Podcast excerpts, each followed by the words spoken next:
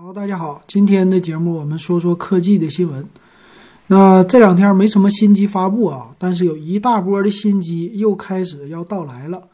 哎，首先呢就是红米的 K 三零，很值得大家的关注。呃，现在他们的官网呢已经放出来这机器的外观了。这机器最大的不同啊是背面的造型，有一点像华为的 Mate 系列啊，就是呃这个 Mate。三零系列，它后边呢是看起来有四个摄像头，这四个摄像头呢虽然是竖着的排列，但是外边呢整了一圈这个圆盘，哎，第一眼看起来好像就是，哎，和华为的那 Mate 系列挺像的哈。那还有呢，他家也介绍了，这是一款五 G 的双模的手机，啊，也是有高通的版本的处理器。啊，这叫高通最新的五 G 处理器的发布，还有呢，这个机身的正面也曝光出来了，它和荣耀的 V 三零挺像的，它也是前置双摄像头，而且呢属于是打孔屏的那种。但是华为家荣耀的它不是在左侧吗？小米家在右侧啊，就这个不一样。那最近呢，它还会有很多的信息暴露出来的啊，到时候咱们拭目以待。那这机器呢？你会不会买呢？啊，这 K 三零，反正 K 二零肯定就要跟着调价了。像现在的 K 二零的 Pro 版呢，他们家的这个八加二五六啊，八加五幺二的啊，不是八加二五六的，八加五幺二的呢是已经官网降到了两千四百九十九啊。之前呢有补贴的时候，拼多多家他们十二 G 加五幺二的是两千四百九十九。哎，可以看出来，这机器也没挺多长时间。还有一台呢，就是小米九了。小米九呢，今天被媒体报道出来说是一个最短命的小米手机了。今年上市，今年退市，你想想啊，确实挺吓人的吧？那下一波操作呢，就是小米九它还会有一些库存来清仓的。啊，还有呢，今天我在拼多多上啊，也看到了小米八，还有人在卖。小米八呢？苏宁电器卖，但是等我一去的时候就卖完了。卖六加六十四 G 入门的版本才一千一百九十九吧，出了个头啊！这个售价特别的低呀。也可以看出来，这小米八还没清完货啊。骁龙八五五的处理器啊，这八四五的处理器哈，一千出个头，对于那些喜欢的人来说，这价位也行哈。那可惜抢不到了。啊，再看看还有别人的新闻呢。别人家是谁呢？啊，华为，华为家呢最近的事儿比较多哈。我们这群里边啊，成天讨论这个，哎，让我给平了，给他们交了一堆封口费啊，不让他们说这事儿。为啥呢？说这个没什么意义啊。啊，这个事儿呢，就让媒体说一说就好了啊。我们就来关注一下华为的产品吧。啊，华为的产品力还是不错的嘛。那今天呢，我们的群友他问我了，呃，就是华为最新，他又要出笔记本电脑了，啊，他这个笔记本电脑咋样？呃，华为呢，它马上要出来的是华为的 MateBook D，这个 MateBook D 挺有意思吧？它的命名呢属于是华为系列啊，MateBook 了。那这个 MateBook D 呢，一般来说都属于是低端的机型，不是特别特别贵的。这次呢，它马上要推出来的，我看了一下。它推出一个锐龙版，那这个机型和之前的 MacBook 啊一样，和荣耀的整个的机身的尺寸呢、参数啊都是一模一样的。然后他家还要推出一个另外的叫 MateBook 十四，这个 MateBook 十四还有一个十三呢，啊也简单看了一下，这个 MateBook 的十三呢整的样子还不错，啊，它是相对来说看起来比较的轻薄。啊，然后四比三的屏幕，但是呢是锐龙版的处理器，我看了一下，它的发布是十月份吧发布的啊，我竟然，呃没有给它做点评，我简单看了一下的话，呃样子整的挺不错的，但是呢也就限于样子，它的重量和刚刚推出的，马上要推出的 MateBook D 呀差不多啊，差了也就是这个一百克。一百克可能都不到啊，差不多可能就是一两多一点的重量吧，八十克这么一个重量啊，基本上来说就没什么变化，变化不大，但是外形整的还不错。这今天咱们群友问我的哈，如果你也想问我问题，可以加我的群 W E B 幺五三。然后现在老金，我要开始带货了啊！为什么带货呢？就是你也知道，我这回沈阳了嘛，回来沈阳以后，我就准备整点啥。然后正好最近我家里我在帮别人发货，发啥呢？就是嗯，他在日本代购的东西。这日本代购的呢，我看这个女人的东西比较多，都是化妆品，还有一些儿童用的，什么儿童的保温杯啊啥的都能代购。然后正好呢，这是我们家那个算是我干妈的女儿吧，她呢就在日本长期的居住了，然后做这个好像现在中国人做代购比较火呀。他代购啊，他这两天呢，我干妈就去日本了，然后她那货呢，我就临时存在我家，我帮他发货。所以我也发现了一些啊，挺不错的啊。那日本的东西挺有意思的，呃，什么保健品呐，然后女人的化妆品真多，很多牌子我都没听说过。但是我一一发在我们的群里，很多群友都说啊，这是比较贵的、好的啥的，我不懂。如果有的需要可以找我哈。然后还有那个木耳，木耳是六十包邮，我现在整了个木耳。这木耳的话，我自己吃的，我觉得挺好的，然后价格呢还行。啊，也是有需要的可以找我，没事我就整朋友圈，我也试一试哈。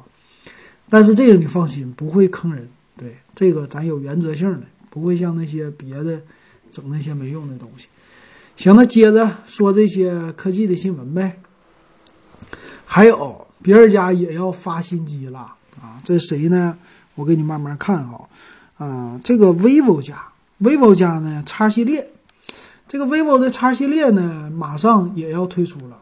这个 X 系列呢叫 X 三零是吧？X 三零，X 三零呢，它叫嗯影像世界啊，就是专业的影像的旗舰，也要推出。它的样子呢是背面啊，也是四个摄像头，但它这摄像头啊是有潜望式的摄像头的啊，它这个是三个。啊，那种的大的摄像头，外加一个潜望式的摄像头。那潜望式的摄像头好像有段时间没推出了啊，挺长时间了。然后有意思的呢是，它还带一个五 G 芯片呢。这次和谁家呢？和三星家联合推出的一个五 G 的芯片了。这个也是挺有意思的。以前呢没有和三星一起推出过什么。这个三星呢也叫。也叫那个九八零的处理器哈，啊，说是有五 G 的版本，啊，它官方呢现在专门有一个介绍的先导的视频都推出来了。这次特意提到呢，他们的有一个叫长焦镜镜头，还有一个叫转动变焦环儿这么一个变焦的镜头啊，不是啊，这是有一个转动变焦环的概念。它能等效呢是十六到一三五毫米，然后呢光圈一点八到三点零的这么一个变焦镜头吧，啊，这是它要推出的功能，啊，我觉得呢这主要就是配这潜望的来的哈，啊，这潜望镜头呢说是能达到六十倍超级变焦，比华为还牛，到时候我们就拭目以待，看看它的这个功能到底有多么的强大哈，然后还有什么样呢？啊，没了，基本上就是五 G 芯片再加上这个潜望式镜头了，这是它的一个造型的设计了。行，那是这条新闻。然后还有谁要发布新机器啊？这个发布新机器好像 OPPO 家，既然这个 vivo 家的潜望式镜头推出啊，OPPO 家我估计也快了哈。然后还有谁呢？魅族不知道要不要发新机器？我觉得五 G 时代了，魅族要不推出一个啥，好像又有点说不过去了。但是呢，魅族家它这个反应速度现在不快，比较慢的是吧？然后我看了一下京东上，京东上的评论啊，就是咱回顾一下呗。之前的魅族十六 Pro S 吧叫，啊对，十十六 S Pro。十六 S Pro 呢，呃，也是他们家的算是旗舰的机型了吧？现在还卖两千六百九十九这么个售价哈。那从京东上的评论啊，大家对它的这种评论还是褒贬不一的，有的觉得挺好，有的觉得呢就稍微牵强一点儿。主要来说呢，还是它的 Flyme 的系统，Flyme 八的系统。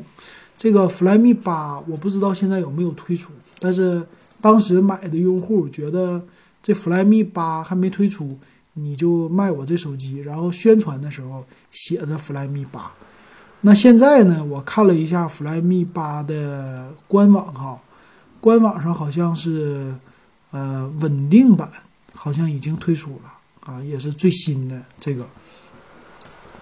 我还真不知道哈，我们的群里的小伙伴儿。有多少是用魅族的啊？现在这样的用户非常少了，不太多了啊。行，那咱们再接着看看别的样的新闻有什么啊？这个我主要新闻网站呢是来源于网上啊。第一个，第一个这个是 OPPO，OPPO 刚说完，他们就要举办叫未来科技大会了，这是十号，十二月十号，主要说的呢是。呃，五 G 网络还有创新产品，有一些技术要发布，啊，这好像是每年都要搞的吧？那我估计可能也是一个就是拍照，然后另外一个可能就是五 G 的芯片要发布了吧？然后这里整的还专门搞了一个网站哈，嗯，这是每年他说每年一年一度都要搞的，有一个大会的日程啊，呃，提到了五 G 网络，还请了一些嘉宾。反正到时候看看吧，有可能会出来新的新的这个手机，或者说新的技术啊。行，那咱们接着说别的新闻。哎，下一条看看今天老罗又开发布会了。这个老罗发布会呢，这回没发布手机，他搞了一个叫沙文的啊，这个叫仿生学物理抗菌防污的技术，然后还有这种材料。这回搞得有意思啊！推出来的这个呢是，呃，说了一下，是加入另外一个公司了，然后有要推广这技术，还有他们的公司也有合作的产品。这个东西呢，他说就不是杀死细菌，而是不让细菌停留在呃这个物质上的表面上哈。呃，这个叫表面的一个处理技术。然后这个东西呢，未来他会发布一些相关的产品啊，他比如说自己。当股东的公司会生产一个叫地平线八号的旅行箱，还有儿童背包，啊，还有其他可能说医药的领域都有啊，这个领域还是挺大的吧。那到时候看看它到底会推出什么样的东西，可能是一些高科技的衣服啊，到时候是防污损的呀，还有这鞋呀，是不是？咱们有了这个技术之后，细菌不在上边了，但是抗不抗脏啊？啊，灰会不会在上边？这个都不知道啊，到时候咱们再说吧。反正老罗现在说自己已经不在限制名单上了啊，已经很好了。这是这条新闻。呃，锐龙呢，最近这 AMD 的锐龙处理器啊，在笔记本领域开始发力了。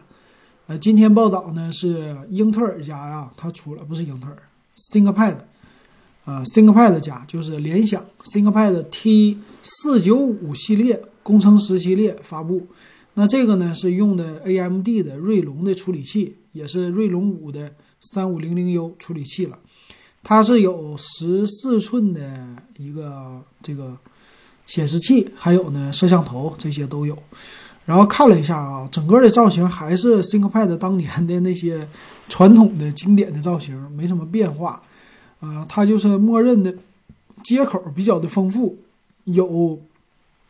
电源接口呢是 USB-C 的，就 Type C 的，啊，不再用他们家之前的专有那个大圆的接口了哈。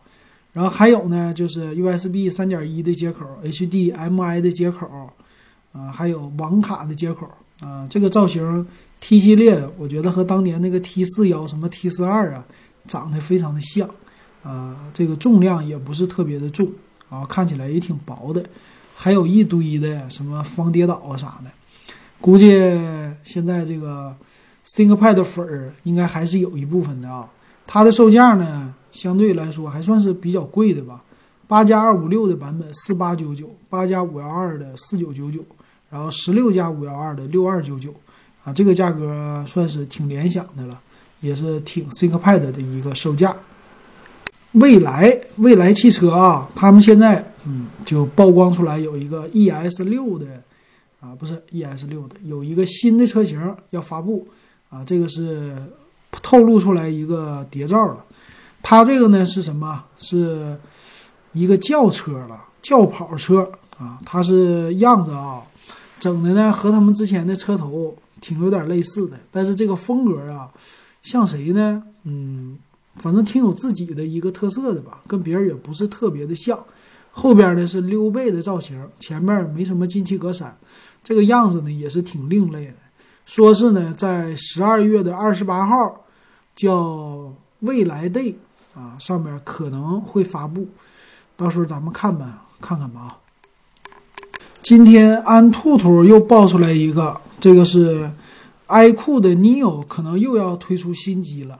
这回呢，用的是最新的处理器，骁龙的八五五 Plus，这个被曝光出来了，可能会有十二 G 的内存，一百二十八 G 的存储，到时候咱们就拭目以待啊。这个机器的跑分儿现在是在安兔兔上出来的。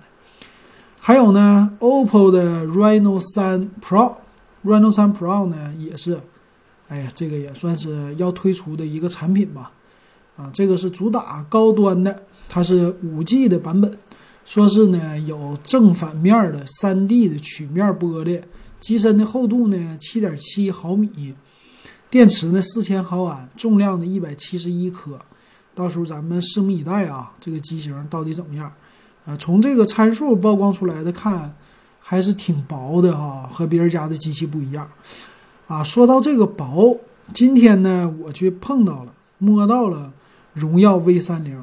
这个荣耀 V 三零和 Pro 版呢，它的厚度啊，拿在手里还是有点厚。我摸着手感就还是不是特别的薄，这个手感没我想象中的那样。呃，现在的机型确实是啊，看起来挺不错的，但是手感摸起来都不算是太好。嗯，这个感觉不好，我觉得哈。呃，不知道还有多少人会买哈。这个 V 三零呢，这次的广告做的挺大，在公交车站。它推出以后，马上公交车站就看到了 V 三零的广告。我估计呢，可能卖的也是不错，因为它的铺货确实挺快。这一点上，小米还是不太行的哈。哎呀，这一说到小米，也是个事儿哈。小米，你说最近的手机怎么就不行了呢？呃，很多媒体也说了，这小米公司最近这个手机啊，不是他们的一个主打的项目了，是吧？很多的手机发布啊，都明显看出来滞后，而且呢，卖的也不是那么特别的快啊。但是呢，其实小米还有一个平台，它推出的速度啊还是挺快的，就是小米有品啊。你要是觉得有有那个闲工夫，你可以上小米有品看看他们的众筹啊。他们现在还是有很多这种另类的东西发布的啊，只是这个平台不一样了。以前呢，我们都要盯着那个 小米的那平台，现在呢，你就盯着有品的平台就行了。有很多东西啊，都是你没想到的。比如说呢，最近他推出来一个刮胡刀啊，正在众筹。这个叫啥呢？不叫刮胡刀，它叫理须器。当然不是他们家的了，属于是呃相关的这种企业吧，借用他们的平台玩的众筹。这是个啥理须器呢？卖就卖六十九块钱。我看了一下啊，这牌子叫什么美森，没听说过的，众筹价。那这个东西呢，它是和刮胡刀有点类似，但是呢，它还是电动的啊。然后看起来上边就是有一个刀头，叫专利的包裹式的刀头。还有呢，它是好像是有一点像那种普通的，就是。剃须刀有一种是转的圆的剃须刀，还有一种是属于震动的剃须刀。那这个呢，它是那种震动的结构，震动呢让刀片儿啊可以给你剃须，然后呢你就抹上抹上那个这算什么呀？剃剃胡子那个液，它就可以帮你剃毛了，帮你剃胡子了。然后直接也是防水的，里边是放电池电动的啊，直接可以用水龙头来冲洗的。那它这种设计，不知道之前有没有过啊，我不太不太了解。那看起来也还行，挺有意思的啊，六十九块钱，给你一个另外的选择吧，啊，这个价格不贵。这个震动方式呢，我觉得和现在那种有个声波的牙刷挺类似的，就是高速的给你的这个头牙刷头震动，它也是。然后这个呢还有意思是，它可以拔下来用 USB 充电，好玩吧？用 USB 充电啊，所以它这个不叫剃须刀啊，叫理容器啊，理容就是理修理你的面容这么一个东西啊，六十九块钱，我估计。应该大家都能买得起啊，啊，有的人可能就喜欢尝试一下了啊，这个东西挺好玩的啊。然后小米有品上啊，闲着没事儿的时候，我觉得可以去逛逛，这上面很多的东西啊，都是从来没听说过的啊，就各种新奇的东西吧，在这上。然后毕竟它这个平台呢，我还是基于之前的小米的。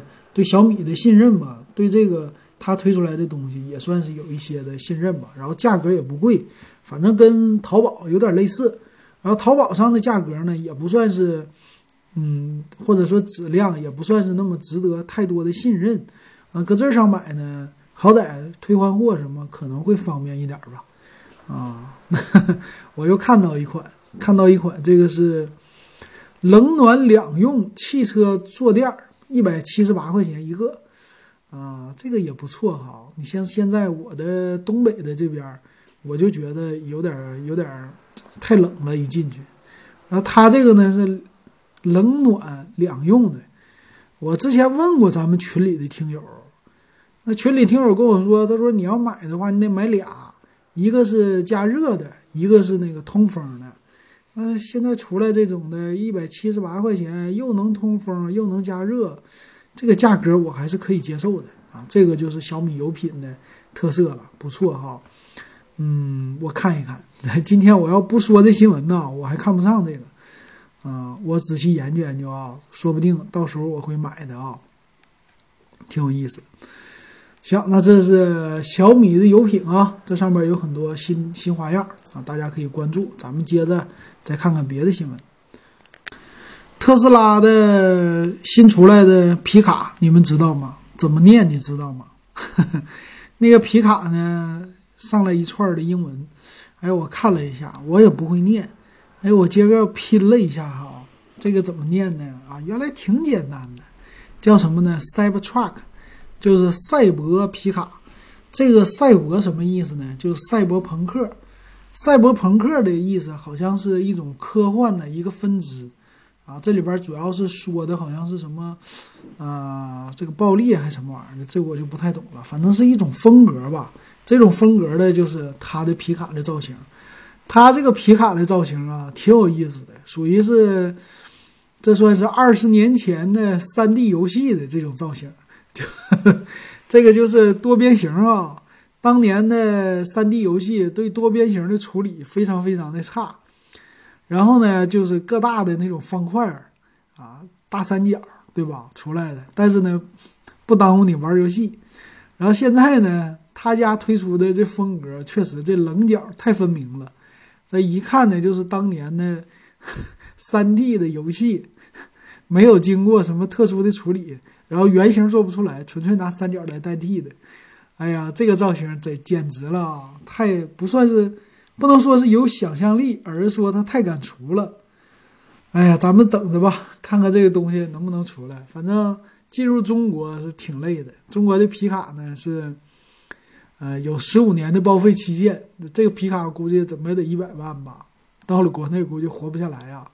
然后这就新闻就爆出来了，新闻爆出来呢说墨西哥，啊，墨西哥呢要考虑。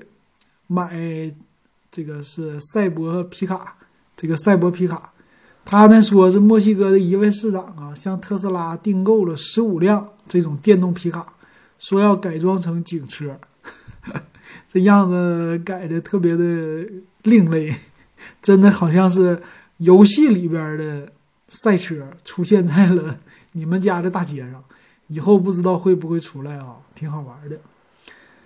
好，那还有一条是摩托罗拉那个 Ra Razr 啊，就是刀锋的那款手机，说是呢又出来一个渲染图了啊，它可能会引入模块化的造型，这个模块化造型的给整的这样子不好看啊，它的这这个出来的样子是什么呢？不是之前曝光出来那样啊，这回又设计出来一个单的样子，说是啊把相机的模块置于最顶端，最顶端呢它就支出来一块儿，专门有一个。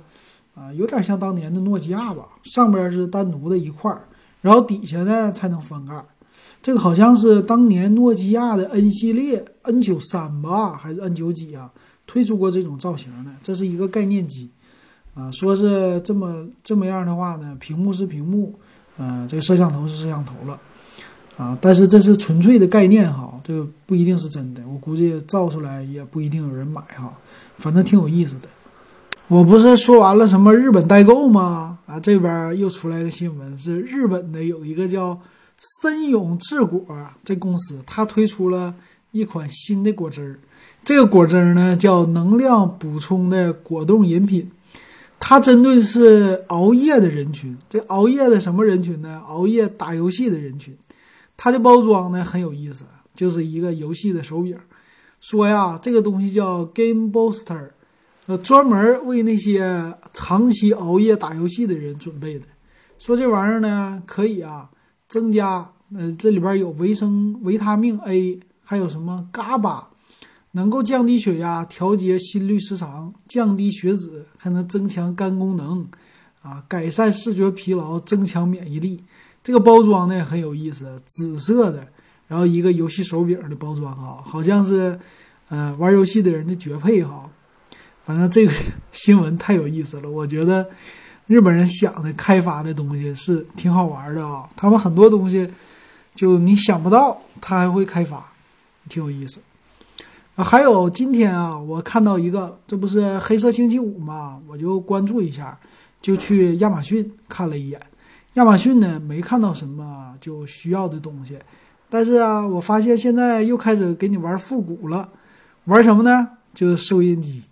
哎呀，收音机呢？咱们八零后，八零后在八十年代，我们小的时候不是有一种燕舞音响吗？就可以拎出来的，两边大喇叭，中间是一个磁带的收音机啊，这算是收录机是吧？现在呢有了这个东西，复古的又出来了。嗯，你在淘宝也能买到啊。我看估计可能就是咱们中国研发的，但是呢，这玩意儿是出口的。啊，就是往国外出口的，属于是出口产品嘛，国内市场不多。你在淘宝，你搜这个叫复古收音机，或者说复古的录音机，我估计复古录音机你可能会搜出来啊，老式儿的。嗯，它的样子呢，就和原来的那个样子是一模一样的。啊，这个呢不是熊猫的啊，你得自己来分辨，它这个不是熊猫的。它那个呢是缩小版的老式的这种的收录机，啊，我看了啊，有一家是在卖的，价格才要价一百多，一百九十多，不到两百块钱，样子呢非常老的样子，但是功能可新了，啊，它全英文的哈，功能呢现在有 USB 了，可以插 SD 卡了，也就是说它能播放 MP3 了，啊，好玩吧这东西？它的中间呢还有一个磁带。然后也带收音机的功能，但是那机器就比较小小巧了啊。它的机器呢，在背面是用四节五号电池来驱动的，所以整个的机身呢不是特别大。这个造型还是两边有大喇叭，中间一个磁带，还能听收音机，还能连蓝牙，还能接 U 盘，还能接 SD 卡，可玩的东西太多了。哎，这个你买什么那种智能音箱啊？嗯，你要是想玩复古的，也可以搞这么的一个东西啊。我只是看到这东西挺有意思的，不一定是推荐大家买哈。啊，这个现在复古的玩意儿嘛，啊，挺多的，挺好玩哈。然后熊猫家，熊猫家还在出类似的这样的设备呢，它呢卖的就贵一点，三百三十九块钱。我看了一下，啊，还是两个磁带可以听。啊，这样子呢也有收音机，也也是原来那种的样子吧。说是给老师用的，然后也能插 U 盘啊，也能读磁带。不知道谁家还有磁带哈？反正买这玩意儿三百多块钱也挺贵的了，但是 挺有意思，挺有意思的啊。嗯，喜欢复古，现在真是什么东西喜欢复古都有。然后一说到这个吧，我又联想到这两天我们的群里边的朋友啊，他单独跟我聊的，他提到了呢，他玩玩的一些数码设备。现在呢，之前喜欢玩手机啊，玩什么都喜欢。现在呢，当爹了，当爹了以后呢，就钱没那么足了，很多钱给孩子买奶粉，或者结婚以后老婆需要。然后现在呢，就玩二手的数码，主要是在闲鱼上。然后他跟我说，他喜欢玩现在的 NAS，NAS 呢就是个人的一个云存储，或者说就家里边的一个备份的磁盘系统。这个 NAS 呢，可玩性也挺多的。他现在玩的一套呢，主要就是自己啊可以做云备份，也就是说，你不说有云盘吗？网上什么这个云盘那云盘都倒闭了，就剩一个百度云盘了啊。他呢是买了这么一套系统，也不贵，二手的一个那种小机箱，这算是他的设备吧，就两百多块钱买的，花两百六，再加上个硬盘，也就是七百块钱。都用不了哈，五六百，五六百块钱就可以组一套自己的一 T 的或者两 T 的存储的。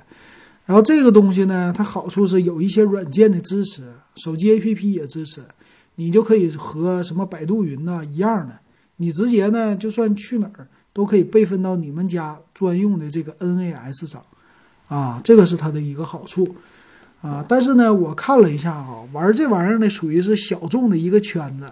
这东西呢，它可以给你家的什么电视也可以访问，手机也可以访问，你可以存一堆的东西，啊，然后别人都能看，你也能设置密码保证安全，啊，这个东西是有自己的优势的，但是可能一般的用户玩的不太多啊。有机会呢，大家可以看一看，我也可能有机会学一学这玩意儿，分享一些自己家的硬盘呢，嗯，分享一些照片啊、视频呢。